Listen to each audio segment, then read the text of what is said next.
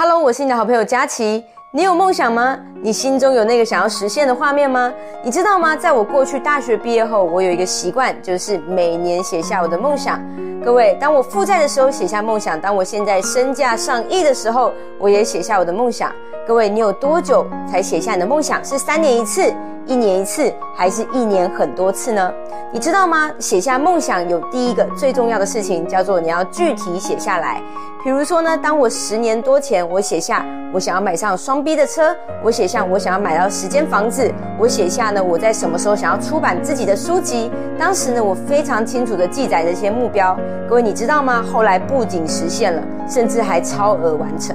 那第二件事情，你写下梦想，不仅是帮你厘清最重要的目标，到底对你而言什么是最重要的。第二个关键就是它会输入你的潜意识，你的潜意识会被植入你的目标，你会更有能量、更有热情、更有动力的去实现你的梦想。各位，还有一件最重要的事情是，务必呢找到一个你喜欢的地方，可能是大自然、河岸旁边，或者是一个咖啡厅，找到你喜欢并且舒适的地方，赶快去写下你的梦想吧。各位，你知道吗？当你写下的梦想那一刻，它就离你更加的靠近。当你真正写下来，在不知不觉当中，它会加速的完成。祝福各位梦想成真，关注佳琪，每天一分钟，让你世界大不同。